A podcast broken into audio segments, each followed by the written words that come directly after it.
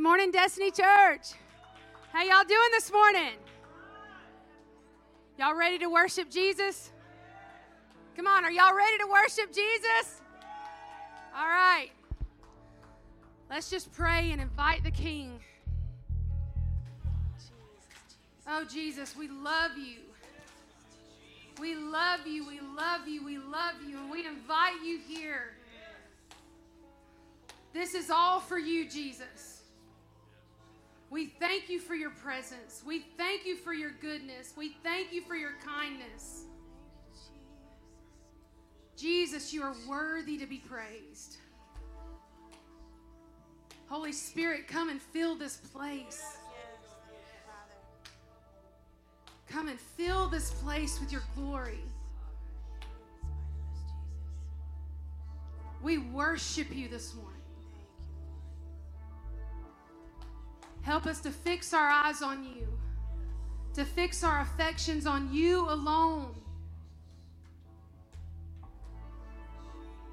Holy is your name. Holy is your name. Holy is your name.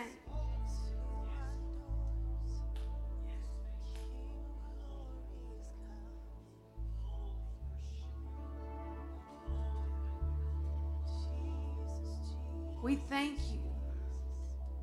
Thank you that we get to meet together. Thank you that we get to worship you. Thank you for calling us your children, your sons and daughters. We are so grateful we get to call you Father.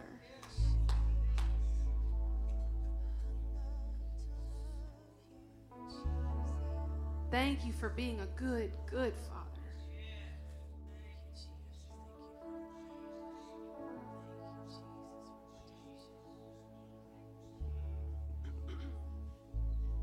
You are worthy.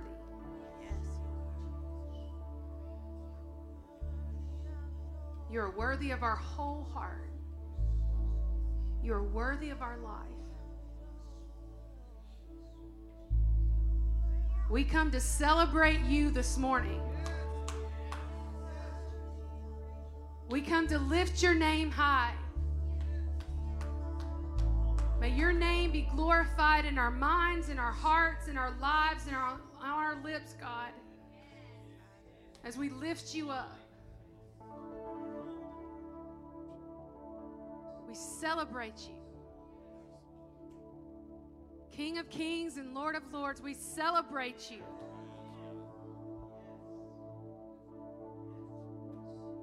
Lord God Almighty, we celebrate you.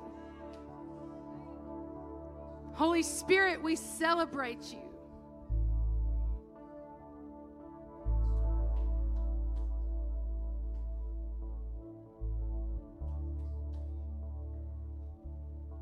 Thank you, thank you, thank you.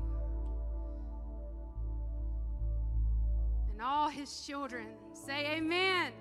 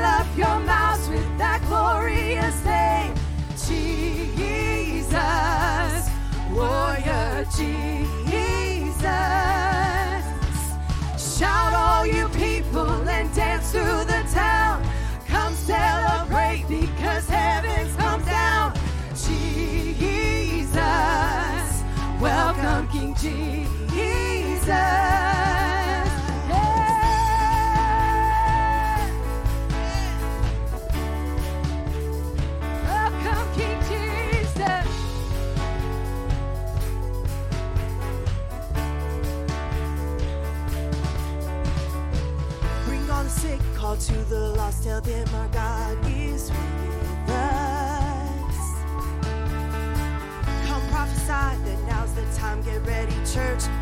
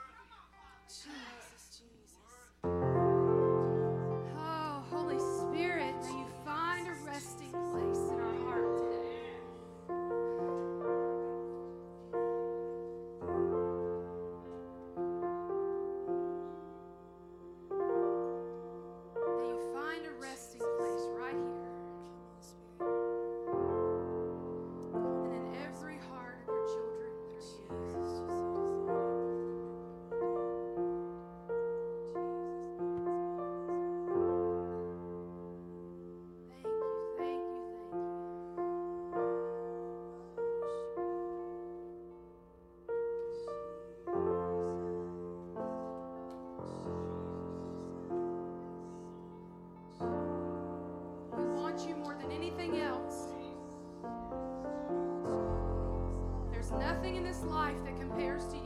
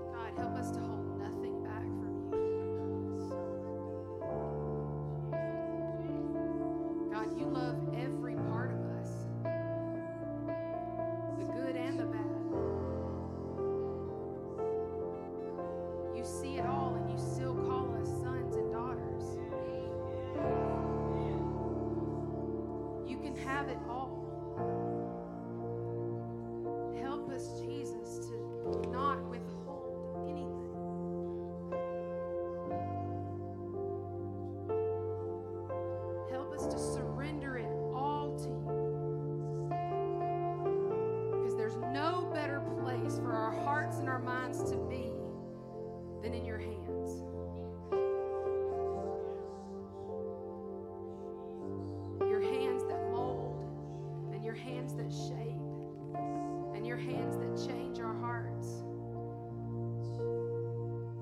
in the most loving way.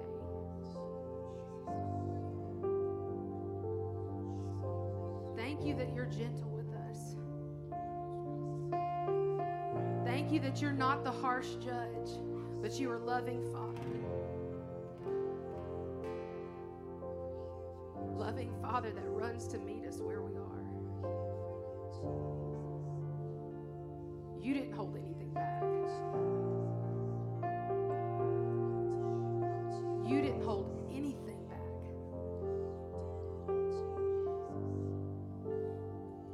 So may we give you everything.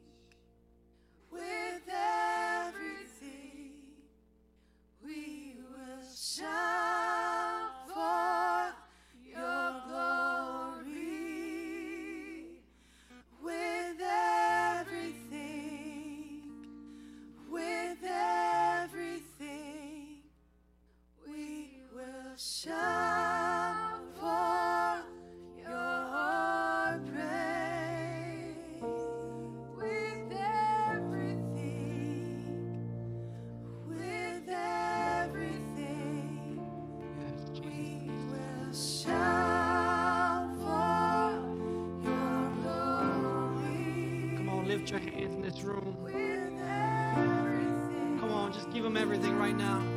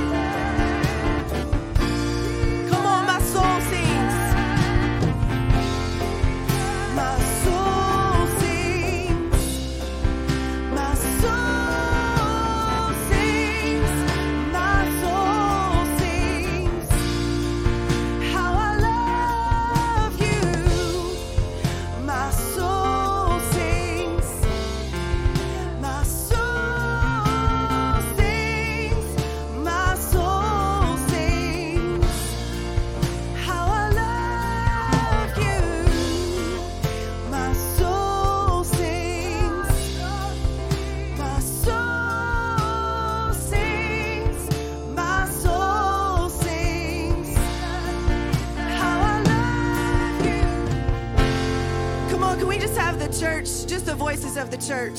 Come on, can you just lift him? Come on, thank you, Jesus. Oh, hallelujah, hallelujah. Oh, I just thank you, God. I want to do something this morning. I felt like the Lord was speaking to me, and I, and I love when God confirms His word. And I just felt like He was confirming it through Kristen. But I just felt in this room that there was some people and they was just dealing with stuff internally not not you know maybe but nobody else can see it but they were dealing with some stuff internally and i was and i was reminded of jesus at the garden you know and i, and I was just seeing jesus and as kristen began to sing that first line you know I was just seeing Jesus at the garden singing that to his father and saying, I don't want to go until we're one. You know, Father, I don't want to go. Even though I don't want to go through all of this, your will be done. I want to be one with you. So this morning, I don't know who you are. you came here with some extra baggage this morning and you're dealing with some stuff in your heart, in your soul. And Jesus was dealing with some stuff too. But you know what he did? He got on his knees and he started to pray and he started to talk to his Father in heaven. And he said, Father, your will be done. Nonetheless, your will be done. And so I want to go back into this beginning, just this beginning part. And this morning, if you can hear me, I want you to close your eyes. I want you to take this time and I want you to speak this to the Father. And maybe it's not for you, maybe it's for one of your loved ones, maybe it's somebody you met five years ago, maybe it's for somebody you saw that was homeless and on drugs in the streets. But I want you to sing this for them, sing this for you. Come on. I want is just to know your Come on, church. Open your mouth. You keep me here until we're. Come on, somebody sing this.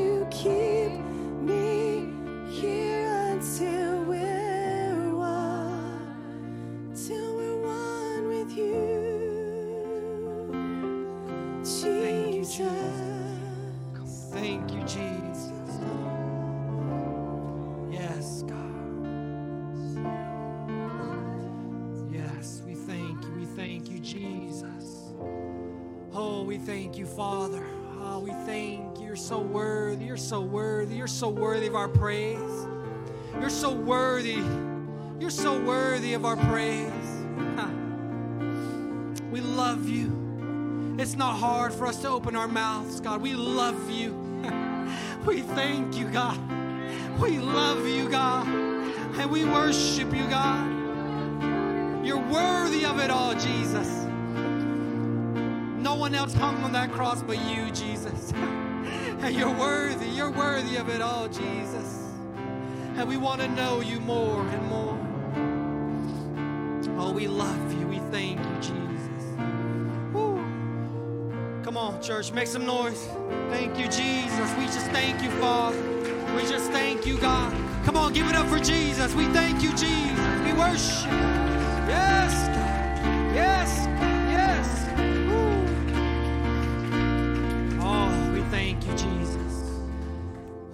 We love you guys. Do me a favor. Find someone you don't know.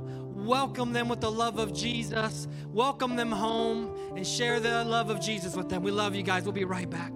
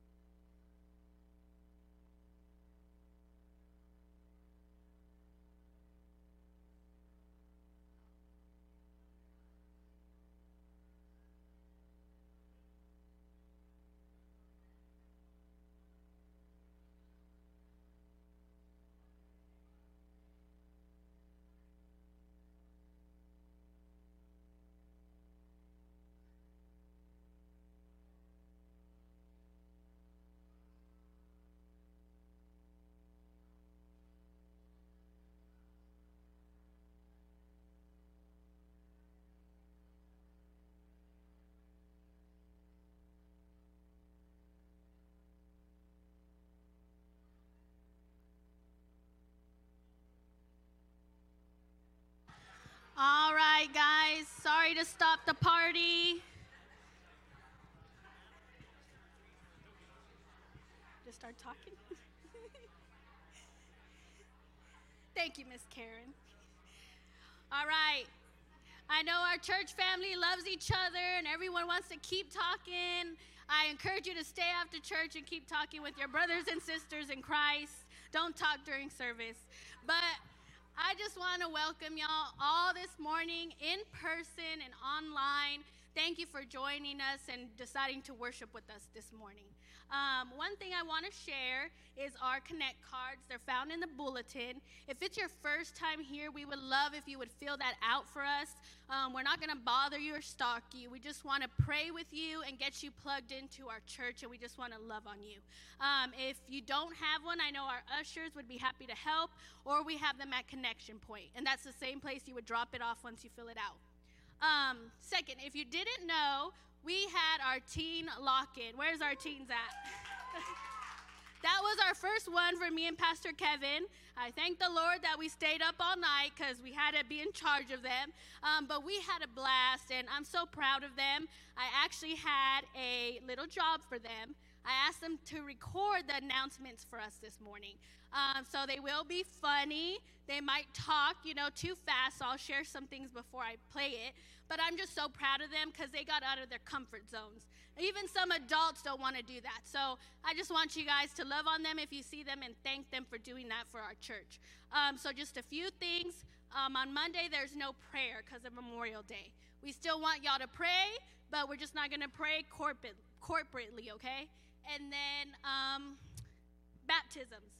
Next Sunday is baptism. So if you want to get baptized, make sure you sign up so our church is prepared for everyone that wants to get baptized. And after baptism, um, we're going to have burgers. So we're going to fellowship together. We're excited. It's summertime. We need to get together, and y'all can talk at that time too. So we're going to go ahead and do that. And our last one is Eddie James on Father's Day. Yes, we're excited. It's Sunday, June 20th. So come early and get your seats. But I won't take up any more time because we have an awesome video from our team. So give them a hand and make sure you show them some love. Welcome to Destiny Church. Welcome to Destiny Church. Welcome to Destiny. Welcome, how are you? Welcome to Destiny. Get me news and listen to Destiny. Hey y'all. Hey y'all. Welcome to Destiny Church. Hey y'all, Monday night prayer has been canceled due to Memorial Day. Remember to honor all your fallen veterans. Love y'all. Love y'all too. Have a good week. Hey y'all. Don't forget about our midweek service Tuesday at the table. It starts at 6 p.m. You never know who's going to do it, but it's always a good one. Love you guys. See y'all there. Action. Welcome, Destiny. Uh, we just wanted to come here and inform you guys about DSM and 252 Kids. So on Wednesday nights, bring your kids out uh, at 6 p.m. and we will be able to fellowship and just have a good time. Very laid-back environment, You're not with rules and gui- guidelines, uh, but it is a very helpful environment with a lot of people that love God, and uh, it's just a really good place to bring out your kids. Um, you know, come here on Wednesday nights, dog. I'm telling you, you're gonna like it. You're gonna love it. You're gonna fall in love with it. We get competitive here in sports. I'm telling you, every time, dude, it's crazy. So please come out and just come here. We love God and we love to worship Him. And uh, so since we we get really lit sometimes, so you know what? That's a demonstration. Starting with the Sheesh. Hi guys. If you're a young adult, 18 to 29, we would like you to be here every Friday night at 6 p.m. Hope we see you there. Hey guys, don't forget baptism is next Sunday. Don't forget to sign up. And also, right after, we're going to be having hot dogs and burgers. So come hungry. Hey, Is coming. We love when he comes. His worship is absolutely awesome. He brings the presence of God with him. He's coming on Sunday, June 20th. And make sure you come early to get your spot before the other people take it.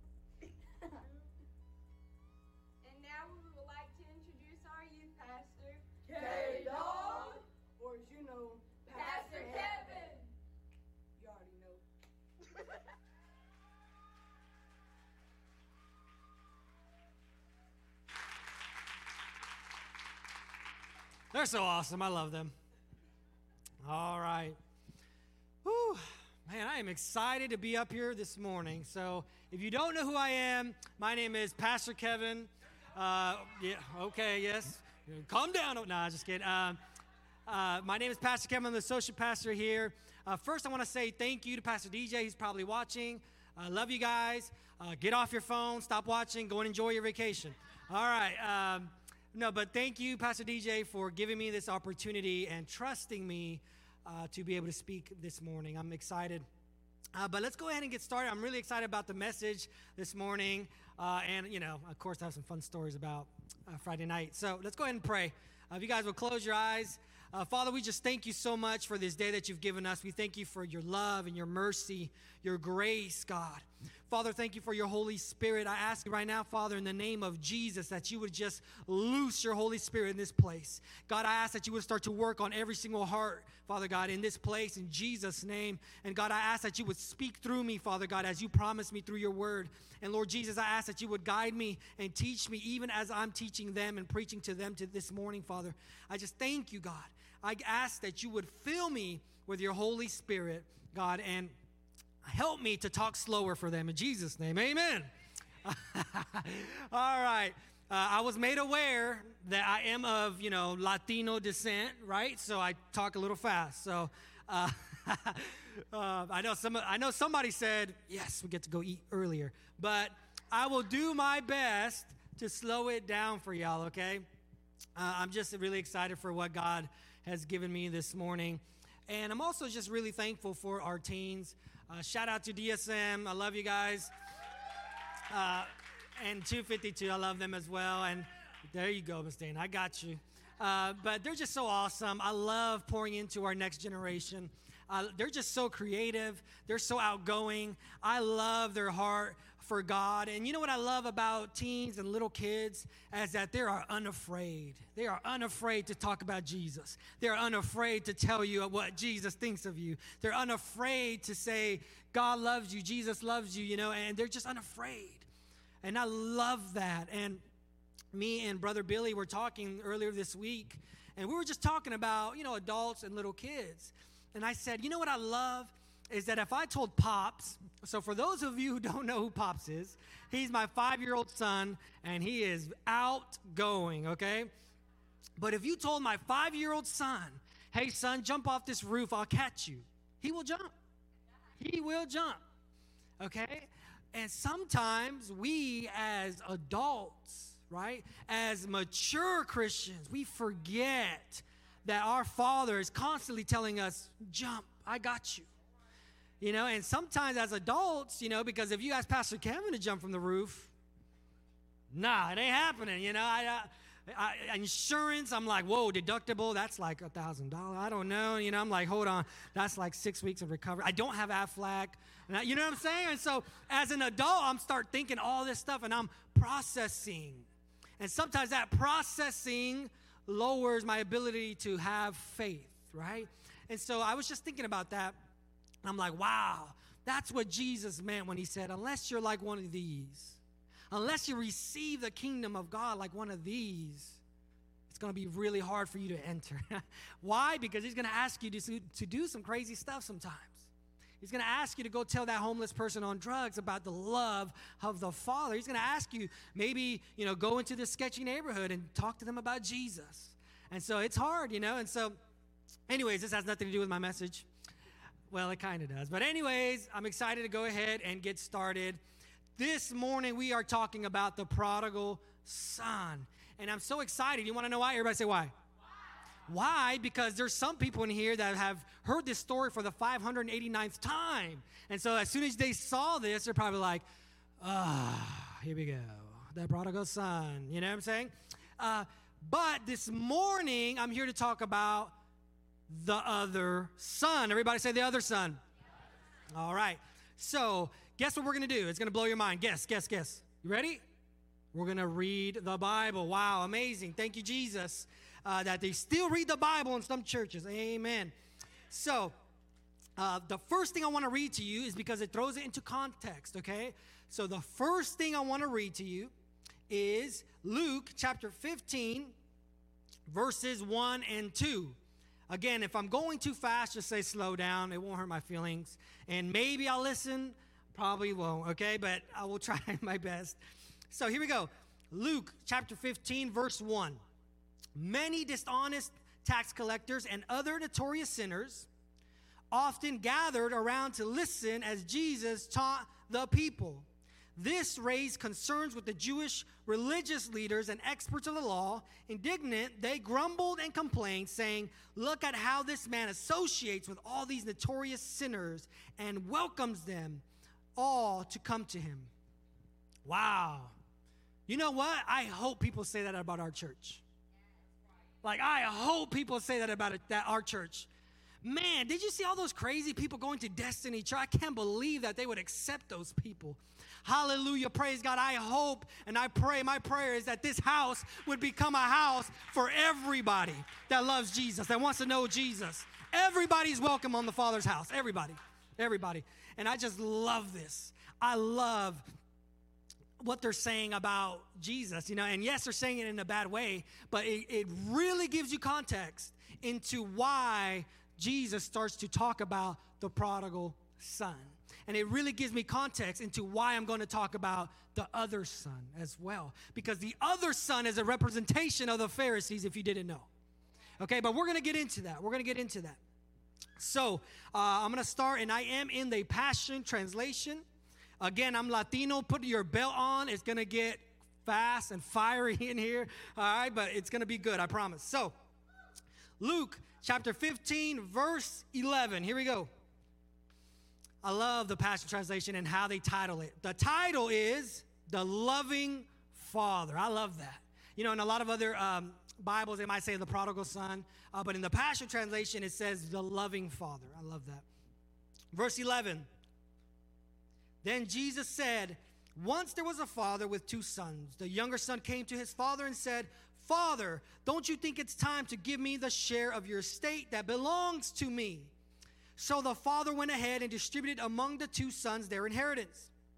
Verse 13 Shortly afterward, the younger son packed up all his belongings and traveled off to see the world. He journeyed to a far off land where he would soon waste it all that he was given in a binge of extravagant and reckless living. Pause. I love, I love this. This is awesome. Um, but I'm gonna give you the Kevin version just because I, I, you know, I don't know. My mind works that way. Like, you know, when I read something, it's like instantly a movie. You know what I'm saying? I'm like, Psh. so all right, this is what's going on. All right, everybody say what was going on. I'm gonna tell y'all the scoop. Okay, I'm gonna tell you what was going on. So this is what happened. This is what happened. The younger son said, "All right, Dad. Look, I know you're not dead, but I need my money. Give me my money. I need my money." And I'll get, keep in mind, in order to get your inheritance, the father has to what? Die. So this, you know, this young man was like, I don't care. Give me the money. Give me my money. It's my money. I want it now, right? Everybody seen that commercial? Okay. All right. So the father says, fine. You know, he's a good, uh, a good father. He's like, fine. You know, here you go. Here you go. The one son, he goes off. He blows everything he has. Okay. He blows it on wild parties and, uh, you know, drugs and all sorts of crazy stuff. And he soon finds himself in need, right? Most of you already know this story, right? So it's ringing a bell. He finds himself in need. He's hungry. He's thirsty. He doesn't know what else to do. Okay, so what does he do? He hires himself out to a, uh, like a farmer, pretty much a, uh, like a pig farm owner, let's say that, okay? The thing that you have to understand is that he's talking to who? The Jewish people. All right, to the Jewish people, pigs are disgusting. Not just disgusting, but unclean. Everybody say unclean. It's unclean to touch a pig. It's disgraceful as a Jew to touch a pig. And Jesus knows this. And so Jesus said, There's this son, and he had to hire himself out to take care of pigs. And to them, that's extremely okay. I see Jesus and he's telling them the story. And there was a son, and he was hired out to feed pigs. And I see everybody's reaction no. And Jesus is like, yeah. And they're like, no, okay, I'll stop. All right. And so, no, seriously though, I guarantee you when Jesus said he hired himself out to pigs, everybody gasped. They could not believe it. something so horrible, disgusting, unclean. And it says he was so broke that he wanted to eat what the slop that the pigs were eating. I mean, you can imagine, y'all, I mean, a lot of you know about pigs. I was not, I'm a city boy, so I was not, you know, but Pastor DJ has pigs, so. But they give them just the leftovers, right? Pigs eat everything. The slop, which is just leftover of everything, and it's disgusting. But it says that he so wanted to eat that slop because he didn't have anything else. He was broke. All right. Verse 17. Humiliated, the son finally realized what he was doing, and he thought, There are many workers at my father's house who have all the food they want with plenty to spare. They lack nothing. Why am I here dying of hunger, feeding these pigs and eating their slop? Eating their slop. All right, Kevin version. So we're going to fast forward a little bit. So the son wakes up. Everybody say, wake up. The son woke up, said, What in the world am I doing here? It reminds me of a story of this young Hispanic kid who was 17 years old and was high, and he woke up and he was still drunk from the night before, and he woke up and he said, There has to be more than life than this. There has to be more to life than this. You know, when I was reading this, it reminded me of myself. It reminded me that I sat up on that bed and I said, I had this hole in my soul. There's only one thing that that you know I see it like a, a perfect shape. You guys remember those old things that like little kids used to use, and it has like a star for the star shape and a square, and but only that shape fits in that spot. And you have a spot in your soul that can only be filled with Jesus. It can only be filled with Jesus. And so that morning, I was partying all night and I woke up. I was 17. I was living for the devil. And I knew it. And I didn't care. My heart was so hard. I couldn't stand Christians. I, I was like, man, they're the biggest hypocrites. I can't stand Christians. I hate them all. But I knew at that moment, I had that moment of there has to be more to life than this. I mean, I'm living the good life that you see on MTV. I mean, I'm living, partying, and, you know, just crazy, man. I'm talking, I lived in, for those of you who don't know, I'm from Los Angeles, California, uh, Palmdale, California, but it's huge, okay? There's millions and millions of people just in the city of Los Angeles alone. It has almost as much people as the entire state of Alabama. So it's extremely populated. Parties, you know, eh, Thursday night, Friday night, Saturday night, eh, sometimes Sunday night, okay? So it was a lot of parties. And so I was living the good life, quote unquote. You know, just just under the influence all the time. And guess what? Everybody say what? I still was not filled. There was still something in my soul that was screaming, I have a hole here. Fill it. Fill it. And so this young man had that moment. He said, What in the world am I doing here? My father has a huge mansion and he has servants. And if I just say, Father, I'm not even a son no more, but I will be a slave to you, a servant. Uh, I, let me be a servant so that I can eat. So the son decided, hey, I'm going to go back to my father's house because I know that there's food there. There's going to be something that fills me up. Whew, I love this. Hmm. Verse 20. So the young son set off for home. From a long distance away, his father saw him coming, dressed as a beggar, and great compassion swelled up in his heart for his son who was returning home. So the father raced out to meet him. He swept him up in his arms, hugged him dearly, and kissed him over and over with tender love. Let me remind you Let me remind you, verse 1 and 2. Let me remind you that there's Pharisees all over there, and Jesus is speaking, and they know that this son is dirty and unclean and full of uh, pig poop and full of pig food. He's disgusting. And he's saying the father saw him from way out there, and his father ran to him, scooped him up, loved on him, kissed him all over while he was dirty. Do you understand that? While he was dirty, he grabbed him up and loved him and kissed him all over. And the Pharisees are probably gasping. How can he say that God would love somebody in such sin and in such someone who's so dirty?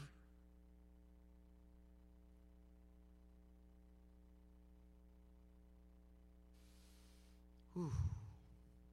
Kissed him over and over with tender love. Man, that's the Father's heart for you and me. He wants to scoop you up, hug you, and kiss you, and love on you. This is a picture and representation of the Father. Take note, the Father didn't say, Where have you been? No, come over here, get on your knees. Where have you been, son? Oh, wow, you spent all your money? You did this? You did what?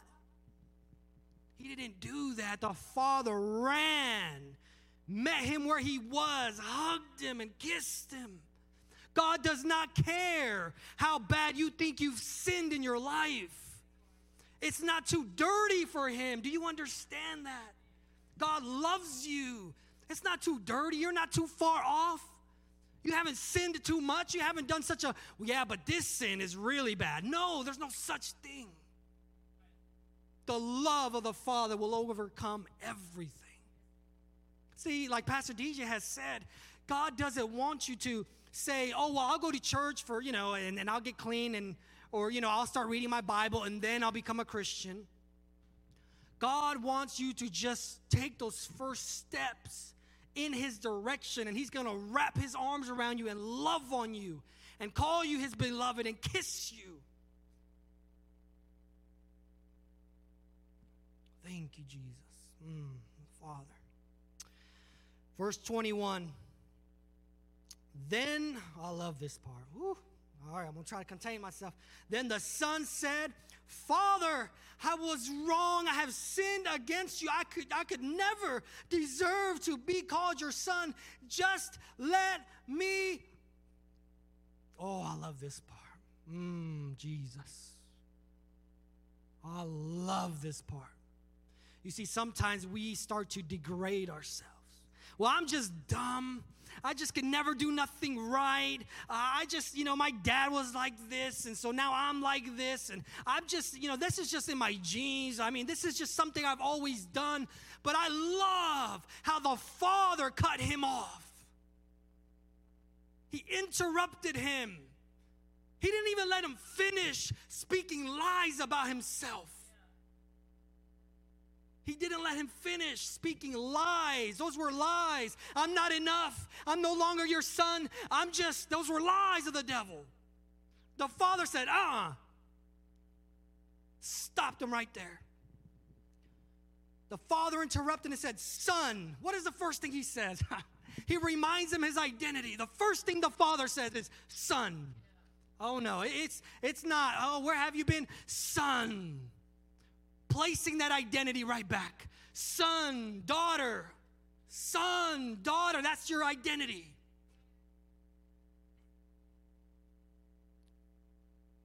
Oh, I love this. The father interrupted and said, Son, you're home now.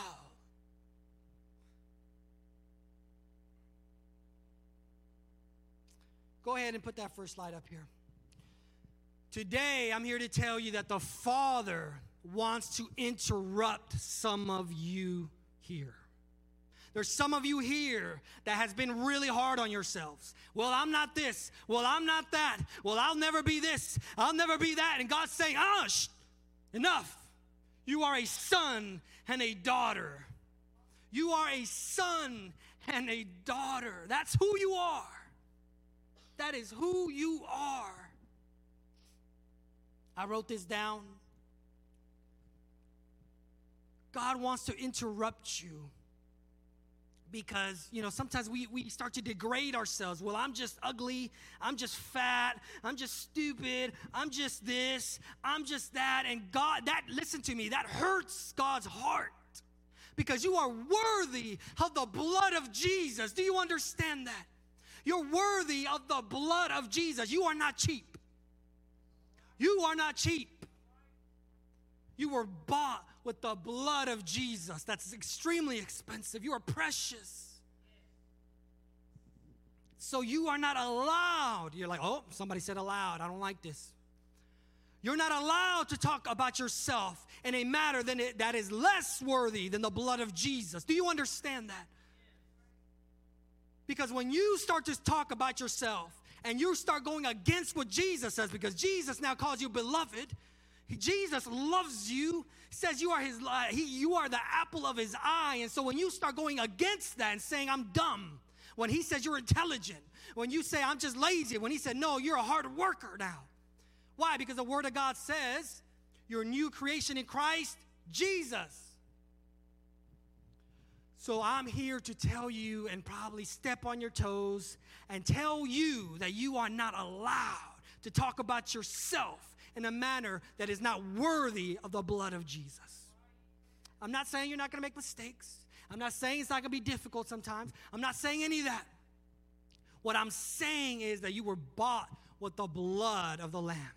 You were bought with the blood of Jesus. And so the Father wants to interrupt you today and remind you your identity. You are a son and a daughter. Amen? All right, everybody good? Nobody's mad yet? Good. And I want to I want to bring you to this scripture. Uh, I didn't write it down, so you're going to have to put it up there. Or maybe I did. I can't remember. I think it's I think it's Luke 10. Oh, thank you Jesus.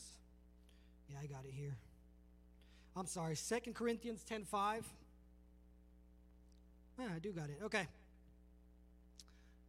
I just said that God is trying to disrupt you from speaking negative words against what He's already said, right?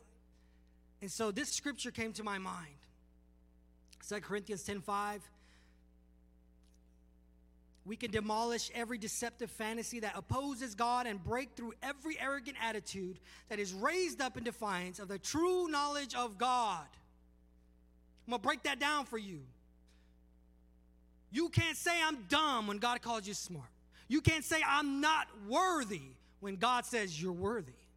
You can't say I want to be a servant when God says you're a son.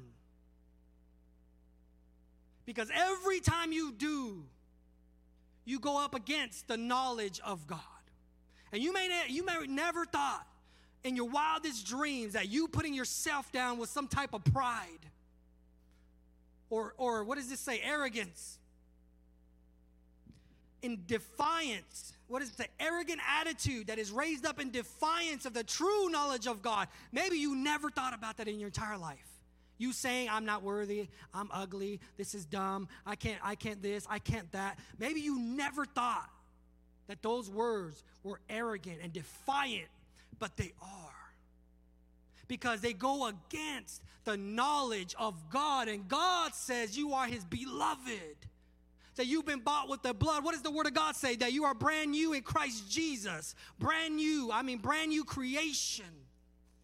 So, how can you be like you used to be when you're a brand new creation? So, we got to be careful. We got to be careful, and me included because everything I preach, God gives me first and hammers me down, you know? And so we have to be careful of our own words. Sometimes we pollute ourselves and we think, well, it's not sin or anything. I'm just saying, you know, I'm lazy or I'm dumb or I'm this or I'm that, but it is. It pollutes you. Why? Because it, it makes your it makes your identity look polluted. How can you be a servant when you're a son? And so, going back to the story, the father interrupts him before he goes any further. You know why? Everybody say why? Because his servants are there. His servants were all there. How can you call yourself ugly or unworthy when the angels in heaven are looking back at Jesus like that's that, that's not true? Because Jesus paid that for you. And he's like, no, they're beautiful, they're amazing, they're intelligent, they're awesome. I absolutely love them. Oh, thank you, Jesus. Let's keep reading. 22, turning to his servants, the father said, Quick, bring me the best robe, my very own robe, and I will place it on his shoulders. Bring the ring, the seal of sonship, and I will put it on his finger, and bring out the best shoes you can find for my son. I love that. I love that. Every time I used to read it in uh, NIV, I love it because in the NIV it just says, Bring out the best robe. But the best robe in the house was the father's robe. And so I just love the picture of, of this son who has been, you know, been gone. He runs, and the first thing that he does or he gets is his identity. Boom, you're a son. The second thing he gets is clothed with the father's robe. You're like, but how? I'm unclean. No, God has now clothed you. You're clean. I'm unworthy. Nope, God has clothed you. You're worthy. I'm not holy. Nope, God has clothed you. You're holy. You're like, wait a minute, I don't know. Yes, you're holy because God says you're holy. You're his holy people, his chosen people.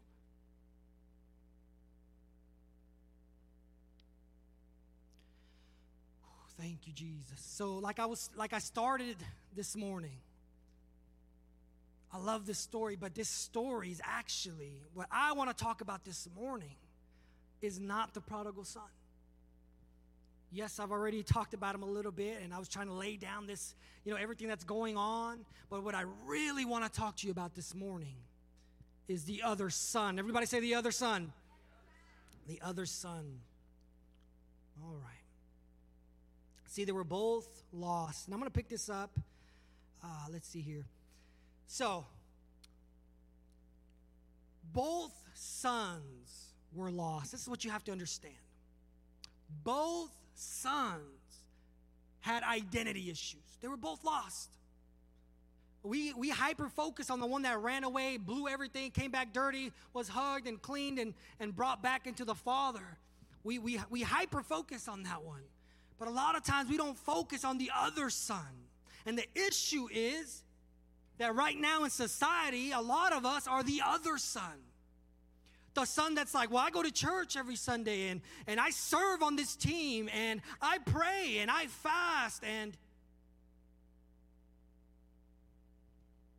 but they're still lost. They don't understand their identity. So one thought, I'm too far gone to be a son anymore. I don't deserve it. Too far gone. He thought he was just too far gone. I know I've been there before. I thought I was too far gone, way too much into the dark side, way too much evil in me, way too much murderous intent in me, way too much sinful nature in me. And as we read, he was wrong. He was wrong. The father grabbed him and loved him and kissed him. But the other son, he thought he had to earn his keep. Everybody say, earn my keep. You don't have to earn your keep. I'm here to tell you, you don't have to earn your keep. You're probably like, whoa, I don't know about this, Pastor Kevin. I'm going to show you, though. Because the thing is, this son, he thought that he had to be a slave almost. He even tells his father, I slaved for you and you've never thrown me a party. And I want to show you this before I, I go too much into it. I'm going to show you this. Luke 15, verse 25. I'm going to, I'm going to show you this attitude of the other son. It says this Now the older son was out working in the field when his brother returned. And as he approached the house, he heard the music of celebration and dancing. So he called over one of the servants and asked, What's going on? Verse 27 the servant replied, It's your younger brother. He's returned home, and your father is throwing a party to celebrate his homecoming. The older son became angry and refused to go in and celebrate. So his father came out and pleaded with him, Come and enjoy the feast with us. The son said, Father, listen, how many years have I been working like a slave for you, performing every duty you've asked as a faithful son? And I've never once disobeyed you. But you've never thrown a party for me because of my faithfulness. Never once have you ever given me a, a goat that I could feast on and celebrate with my friends like he's doing now. Verse 30, but look at this son of yours. He comes back after wasting your wealth on prostitutes and reckless living, and here you are throwing a great feast to celebrate for him. Verse 31 The father said, My son, you are always with me by my side. Everything I have is yours to enjoy. It's only right to celebrate like this and be overjoyed because this brother of yours was once dead and gone, but now he's alive and back with us again. He was lost, but now he is found. Amen? Amen. So, the other son is what I'm here to talk about this morning. And you know, everything I speak to you guys today, I'm, I'm, I try my best to speak to you guys in love because I love you. And so I'm not trying to, I don't want to come across as someone who judges because I'm not judging.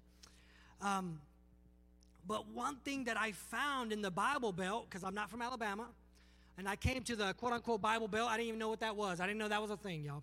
Uh, but I got here and they told me about the Bible Belt.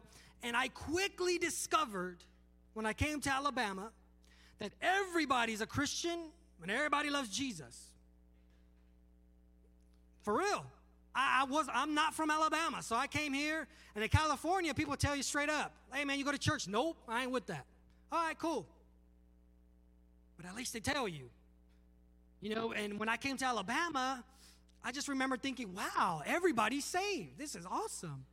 My gosh, I'm like, everybody's a Christian. This is, um, I mean, this is amazing. This is going to be great. And I quickly discovered not today saying, you know, that was a scam likely. That was not true. You know what I'm saying? Like, y'all ever got those scam likely calls? Scam likely. I'm like, that's a scam, man. That, that, this is not true. I'm like, what in the world is going on? You know, I thought everybody was a Christian, you know, and I'm getting cussed out at work. But they're a Christian. I'm like, wait a minute, I don't, what, what's going on? I'm literally like just turning in circles. I couldn't understand. I didn't understand why they were mad at me. I didn't understand why they were so mad at me about me telling them about Jesus and telling them how much I love Jesus and how much He loved them and telling them that they were sons and daughters. And they'd be like, hey, I already know that stuff. I'm a Christian. But then the next day they cussed me out and I'm like, I don't, I don't get this. But then they were angry with me and they said, You're in the phase, it'll go away. You're just in a phase. You're a brand new Christian, it'll go away. I'm, you know, I'm a 30 year Christian, I'm a 20 year Christian. Don't worry, it wears off a little bit after that. And, and you know, you're more seasoned and you don't have to be so Holy Ghost. You just say, Amen, how you doing, brother? Seriously, I, am not playing. I, I know it's funny, but it's, I'm not playing. Like, this really happened to me. Seasoned Christians saying, like, oh, that's just a phase, it'll go away. You're just super hyped up on the Holy Spirit because, you know, it happens to everybody when they're first saved. But then they lose it after that. And I thought that was so sad. And I said, Father, please don't ever let me lose it because I love you, Jesus. I don't want to ever be ashamed of you, Jesus. I love you. But they reminded me of the second son. You know, because uh, if you see, if you read this story, and you're not a Christian, right? You read this story as somebody's from the world, right? Let's just say a college student, 2021 uh, you know, they're not a Christian, they've never read the Bible, and they read this story. They're probably like, that doesn't make sense. That son stayed at home, worked super hard, probably had to do extra work because his son, the other son, left. So now he has to do extra work. Um, he was loyal. He didn't ask for no inheritance. Uh, you know, he, he has all the good traits. He didn't do nothing wrong and yet he was still lost. I can't tell you how many Christians I've met that, you know, they, they, they treated me wrong. And I couldn't understand why I was being treated wrong. I didn't understand that they were having identity issues. They didn't understand who their daddy was, they didn't understand who their father was. They thought, well, I go to church three times a week, I fast, I pray, I'm better than you. Anybody ever felt that way? I'm better than you. And I didn't understand, man. Like, seriously, I didn't understand why someone who's supposed to be my brother would treat me this way. Like, I don't get it. I don't get it.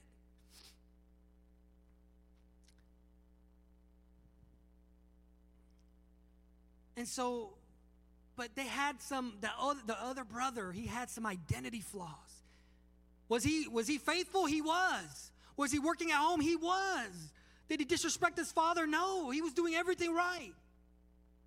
But he thought he had to just do go above and beyond to earn his father's love. To earn the right to be called son. And that's where he was mistaken. You want to know why? Let me show you something. I want to show you something. Uh, Luke 15. I want to show you this. Let's see here. Verse 12. I'm going to read this again because some of you guys missed this. I'm going to show you. Verse 12. So the father, oh, I'm sorry, hold on. The younger son came to his father and said, Father, don't you think it's time to give me the share of your estate that belongs to me? So the father went ahead and distributed among the two sons their inheritance. What does that mean? The other son who was slaving away was having to work. He thought he had to work extra hard for his inheritance. But he already had his inheritance. Some of us, we pray, and I'm guilty of this. I'm serious. I, this, I'm guilty of this. Some of us, we pray, God, forgive me. Help me pay my bills. And I'm not making fun of anybody because I've been there a lot. But what I'm telling you is that you need to open your eyes and realize wait a minute, Father, I don't have enough money. I don't know how you're going to pay these bills. But I'm excited to find out. I love you, Father. Come on. I, I want to see it. Where, where is it, Father? I'm excited to find out. You see, it's, it's an entire perspective change. He didn't understand he had his full inheritance already. He didn't understand that. He thought I have to slave away. I got to work hard. I got to go to church Sunday. Got to go to church Tuesday. Got to go to church Wednesday. Got to go help the, the brothers on Saturday. And then I got to go to church Sunday in order to be a Christian. I want to tell you your identity is not in a I'm a Christian, it is in I'm a son and daughter of the Most High God. And Jesus has bought me with the blood. And, and, you know, and I hate to even say that, but it's the truth. A lot of us, we, we've made that term Christian into almost like a social club. I'm a Christian, woo! That means you know where I'm at Sunday. That's great, but I know where you're at Monday through Friday, and it's horrible, man. Like, get it together, brother. Like, you know what I'm saying? And again, I'm not here to judge anybody. I've been there. I have been there. But I'm here to show you that the other son had issues. He had identity, religious issues. He was religious. He thought, I should be better than you. How can you go to heaven? How can this young Latino go to heaven after everything he's done? I don't get that. I've been in the Word of God for 30 years. I know every scripture in here. I've read the Bible front to back for the last 30 years. How can that brother over there with tattoos and full sleeves get to heaven? How can this person who blah, blah, blah, blah, you fill in the blank, get to go to heaven? See, the other son still had identity issues. He, he was mad, he was angry, he couldn't believe it. Why does my brother get to have a party when I'm slaving away doing everything right? And I don't get to have a party, even though he owned everything already. You guys understand that, right? The father already split the inheritance, he owned everything already. And instead of saying, man, I got to wake up at four in the morning, I got to work hard because I got to keep my business alive, I got to keep my stuff going, I need to make sure my stuff's in line. He still thought, man, I got to wake up at four in the morning and I got to uh, go grind and work hard uh, for my dad because he owns it all. And some of us still have that attitude. Man, I gotta wake up five in the morning. Here we go, another day. I already know how my coworker is. I can't stand her. She's gonna be singing Way FM or whatever. I just can't stand these people. Or I'm in customer service. They're always horrible. I gotta act nice, have a fake smile. It's a perspective change. God, thank you that I woke up this morning. Thank you that I get to put food on the table when there's millions dying in India. God, thank you that I get to have food. Thank you that I've, I'm blessed I have a car. There's millions of people that walk every day, probably have never been in a car, but thank you, Father. Perspective, renewing your mind, renewing your mind.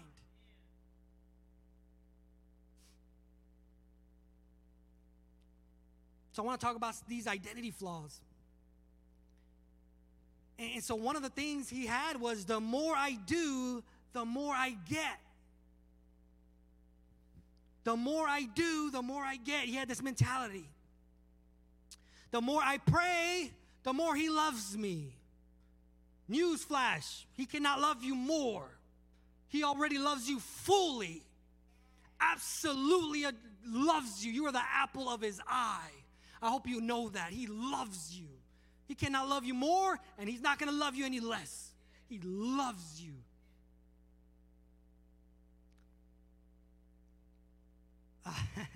I had this one. Let me see. The more I fast, the holier I am. Listen, I'm going to stop right here. I love praying and I love fasting. I just want to put that out there because I do them both. But I don't fast so I can be more holy than you or be ho- more holy than you or have it in my back pocket and say, Yep, I've been fasting three weeks. How about you? Oh, really? Mm. Lord, have mercy. Mm. That's why you have so much problems in your life, brother. Mm.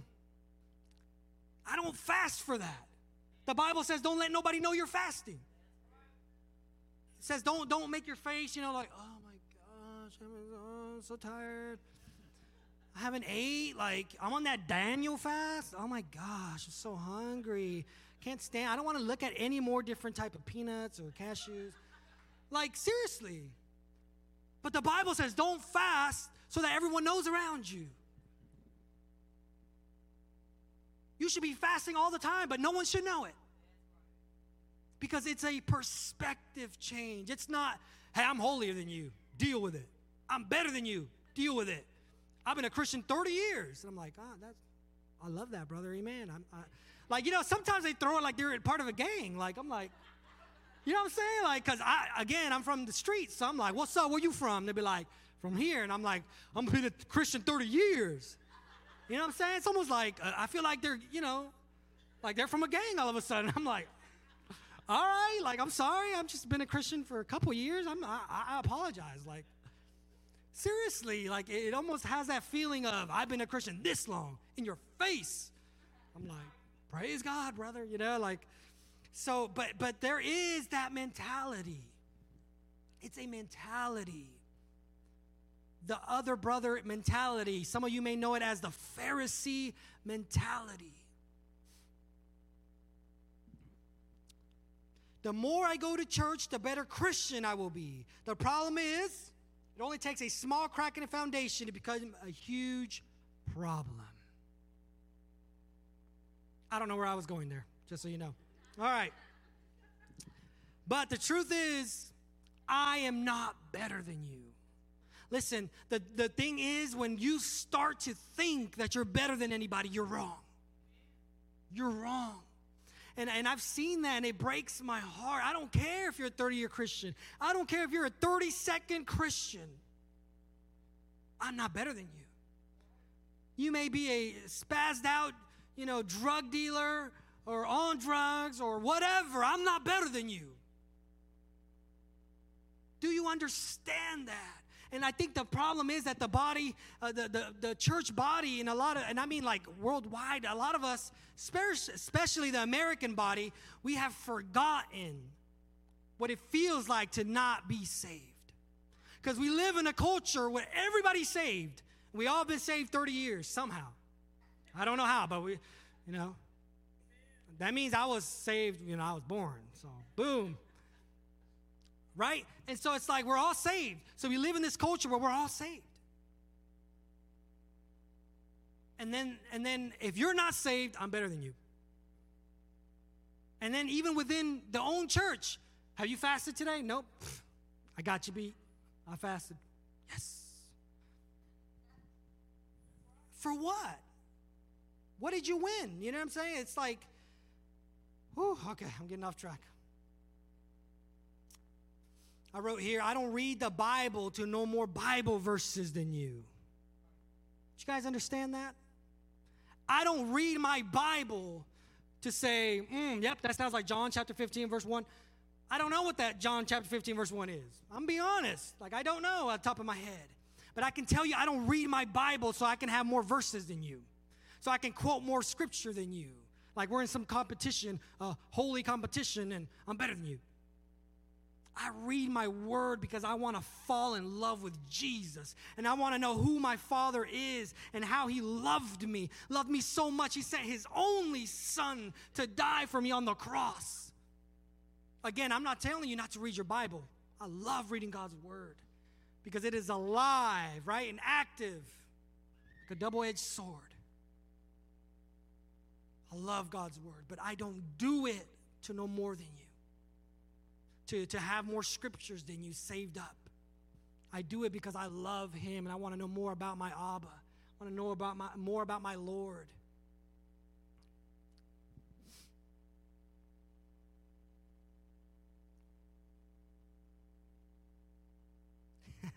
I wrote this funny thing down. I wrote, um, you know, think about and some of you might do this, so if you do this, I apologize. But uh, don't get offended at me. Don't be mad. Don't send uh, Pastor DJ emails.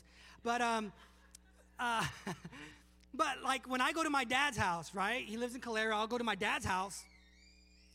I do not walk up into my dad's house live on Instagram, like, yo, I'm in my dad's house. There he is. Yeah, we in here. Like, I don't do that. Right? Like, I don't, who does that? We do. Christians going to church because I love Jesus. If you don't, you're going to hell.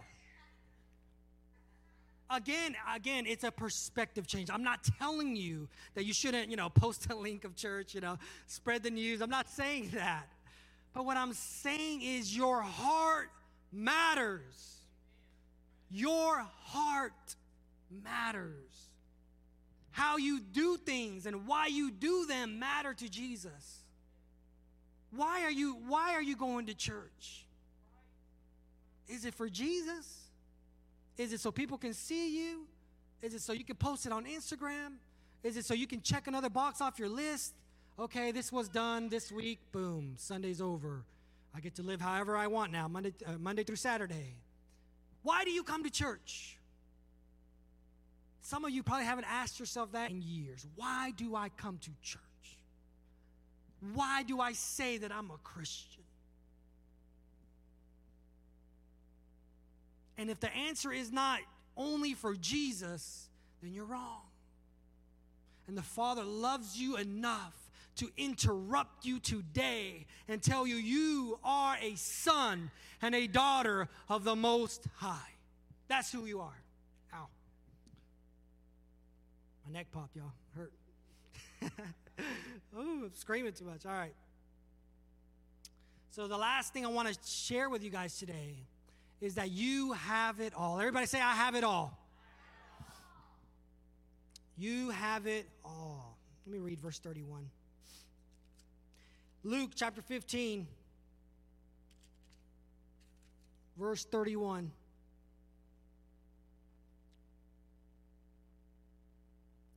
The father said, My son, you are always with me by my side. Everything I have is yours to enjoy. I'm here to tell you this morning that everything your Father in heaven has healing,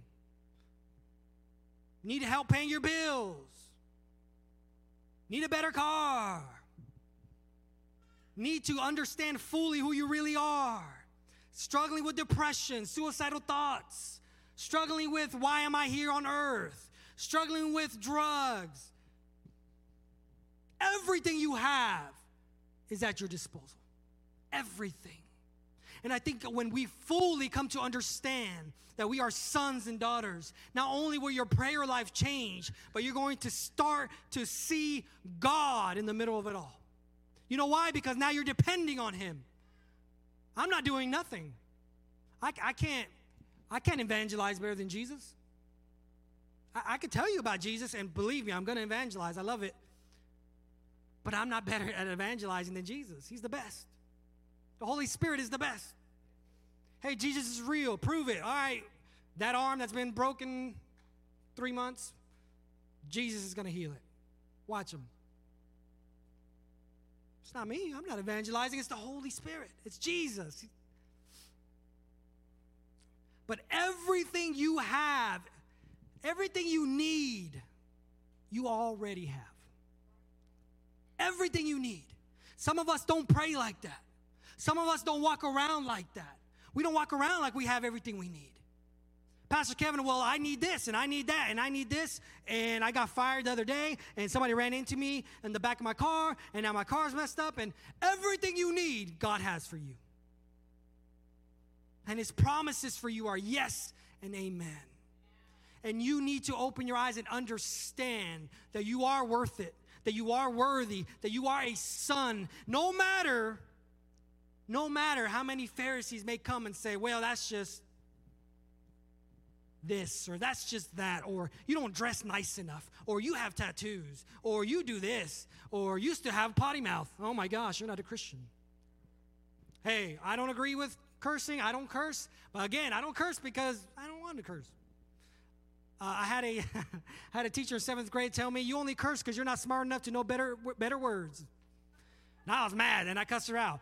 But I'm sorry, I'm sorry, DJ. Uh, but but you know what? I realized that she was right. And I started to upgrade my vocabulary. And I started letting the Holy Spirit fill me with loving words. Started letting the Holy Spirit fill me with prophetic words to encourage and to build up the body of God. I started to allow God to fill me with his words.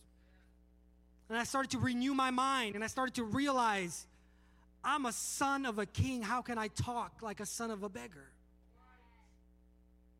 How can I act like that if I'm a son of a king?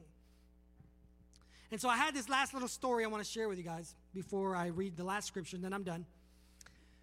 But some of us, and I think I've shared it in here, but some of us walk around with a lotto ticket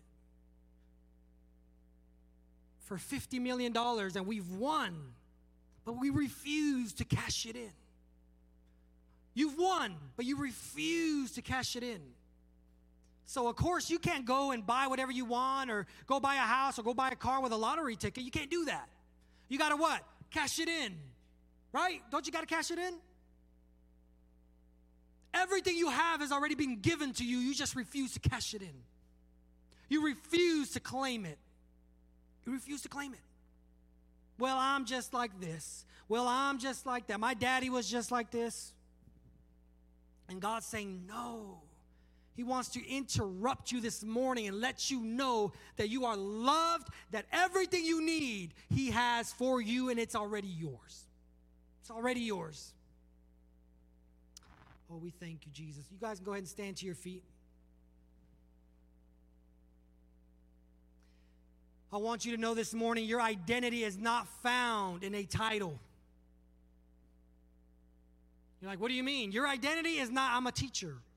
Your identity is not, I'm a mother. Your identity is not, I'm a housewife. Your identity is not, I'm a multi-millionaire from Louisiana. Your identity is not, I'm a prophet. I'm a pastor. I'm a preacher. That is not your identity. Your identity is in, I am a son. And he is my daddy, and I love him, and he loves me. That is your identity. Go ahead and close your eyes. Oh, Father God, we just thank you.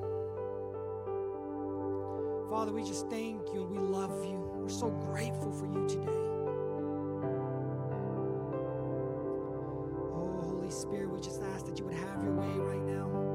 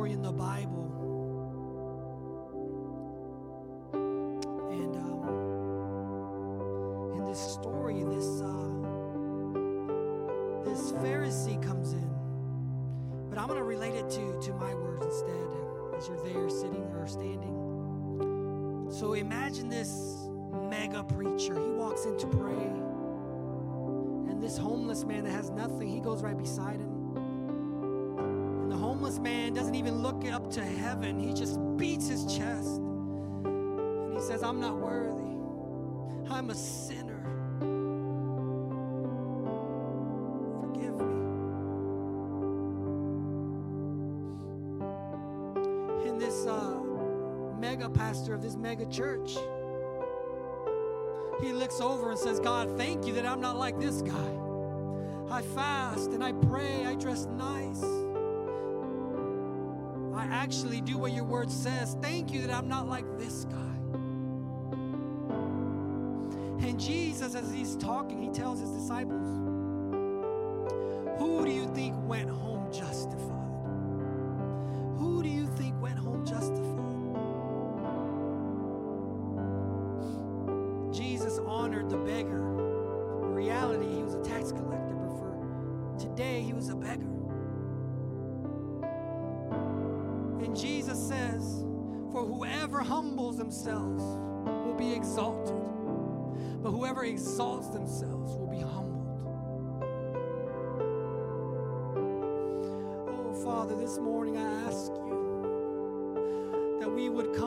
alignment with you, Father, that we would love you, God, that you would teach us how to love.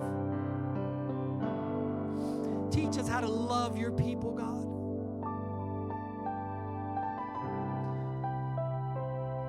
Father, I ask in the name of Jesus right now, Holy Spirit, would you go? Would you start to work on their minds and their hearts? You are a son and a daughter of the Most High God.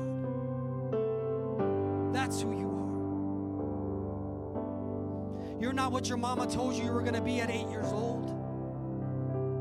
You're not what that coach told you that you were a failure, that you were never going to amount to anything. That's not who you are. You are a son and a daughter of the Most High God. Oh, Father God, right now, have your way in their hearts. Father God, I just loose. Father, your word says, whatever we loose on earth loosed in heaven. Whatever we loose on heaven will be loosed in earth. Father, we just ask right now in the name of Jesus. Father, we loose peace that surpasses all understanding. God, would you start to minister to your people right now, Father? Start to minister to them. God, would you just start to breathe on them right now? Father, that, that person that hasn't felt the Holy Spirit of that person who's like, I don't know about this. Is this even real? Holy Spirit, right now, I ask you in the name of Jesus, right now, fill them right now, God. Fill them right now, God. Father God, for the Christian who hasn't felt your presence in years, Holy Spirit of God, right now, would you pour on them living waters, God? Your word says, Jesus, if you ask, if we were to ask you, you would give us living waters. We're asking you, Jesus, for living water right now.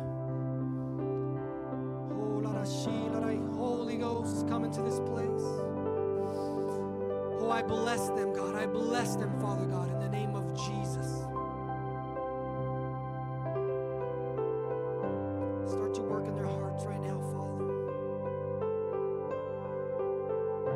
To the one who said that, who was said that you weren't going to be worthy, that you're not worthy, that you're too far gone. I want you to know that's a lie of the enemy. You're not too far gone. You're right on time.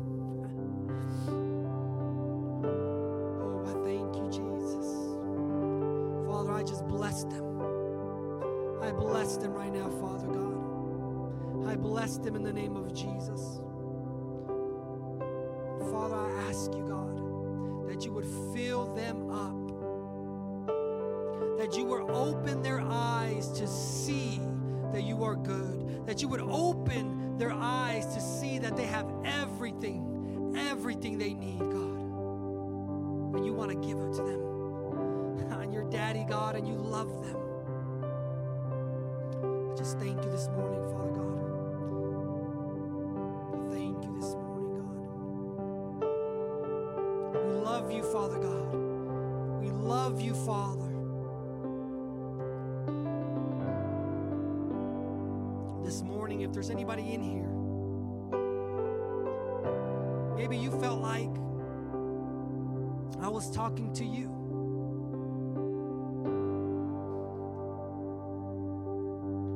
If there's anybody in here this morning that wants to be a son and a daughter,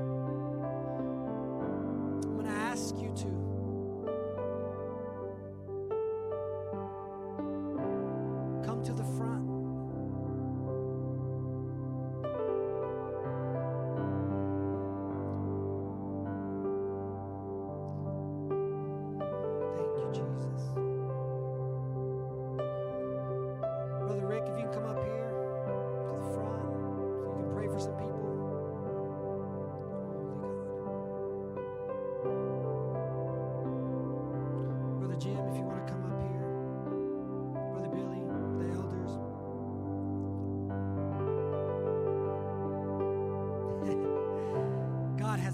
Appointment with some of you this morning, and you didn't even know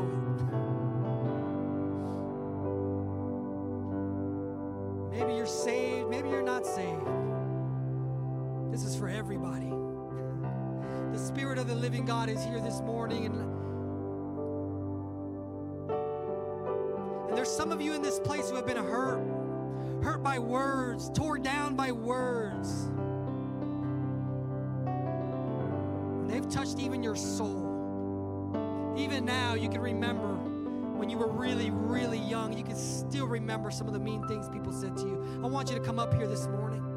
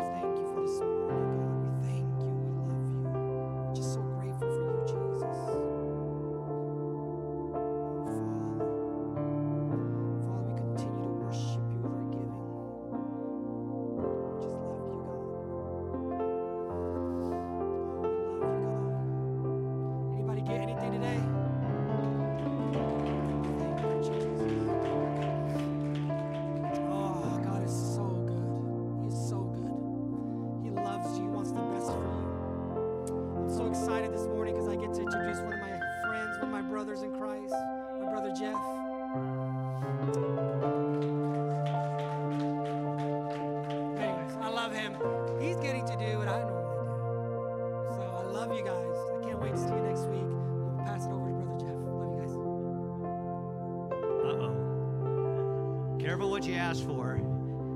Okay, so Monday at prayer, I told Kevin, I said, you know, I'd be willing to give my testimony on tithing someday. He said, okay, Sunday. No, no, I said someday. no. I don't know. I was hesitant because I'm still new here, folks. I'm really still trying to learn people. But then he said something. Pastor DJ's not going to be here Sunday. And I thought, I got to do this. Okay, folks. We have an amazing pastor, and he can't hear. He's not here to stop me. Okay, get so so get this. Pam and I have only been here for probably a couple months, and we're here a, and a couple months in, a couple weeks in, we have this service where God is moving so powerfully, and Pastor DJ doesn't take up an offering. Now, listen, I've been a Christian for 32 years. Yeah, I'm still trying to figure it out though. That's right, yeah. but I've met a lot of pastors. I've never met a pastor like our pastor. I tell you what, he's he is somebody I have so wanted to rally with. So he did not take up an offering that morning, and I know what that means. I've been in church, you know, offerings down. You know what he did? The next week he did it again. And Monday, Pam and I were sitting there talking to him on Monday night about it. And you know what he said? This is what our pastor said. Yeah, I know. I know. I, I got to trust God, but I, I just want God to move. You know, Pastor JJ. I just want God to move. I just want God to move in people's hearts. Do you have the slide on, on giving? And and this is what I thought. I want to get behind that. I want to get behind not only a pastor that, that has that heart, but the notion. I see. I love to talk about giving, Pastor Ken, and I, I'll vouch for him when he's up here. He's saying, it, you know, you can. His genuine, his heart is genuine about this. I love to talk about giving, but then I thought, you know what else I love? Our services in here where God moves there's going to be services where we don't know who comes in here, and this is our little window. And, and so this is kind of between us. We can help make that happen. That's our pastor's heart. And so I want to do something real quick. Um, there's, I want to encourage some of you. This is already a giving church, I can tell. I'm like, I don't think I could add anything else. Because you guys already have a heart to give. Here's one thing I could add. I want to encourage some of you in the area of scheduled recurring giving. And there's two ways to do this. One is through the app or, the website. Their website or the app uses Tithely. If you see Tithely, you're in the right spot. Okay, you download the app, you get online, you register with them, set up your payment, and then set up a, a payment that comes out on the day you get paid. It's so much easier that way, okay? The other way, and if you're like me, you're like, oh great, another website, I gotta remember what email did I use? You know what I'm saying? Some people have that problem. Okay, I got an easier way. This is what Pam and I do. Um, the address is up there on, on one of those is the address of the church. You already do online banking. You know, I know you know that one. You know that email address because you're on there every how many you're like on there every every other day at least. On there, they all do online bill pay. Just take the address, plug it in there, and everybody I give five dollars. If you haven't done this, try five dollars and then Rhonda's going to get a bunch of $5. You could ask her, Did I get your $5? Yeah, probably got your $5, okay? And give it a try. What does this do? Why do I say doing this? Part of it is if you've never been done tithing, do it this way. Just schedule on the day you get paid, just something. It's so much easier that way. But the other is that we're ready. When we came in here, we already gave. And we can have more services like that where it is all, I have such a heart for the visitor. So we have, we're ready.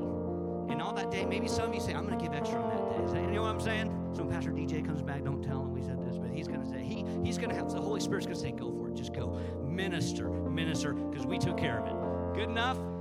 Good enough. Do that this week if you can. Thank you for coming. Do I get to smell? How do I do this? Thank you for coming. Amen. Have a good week. All right.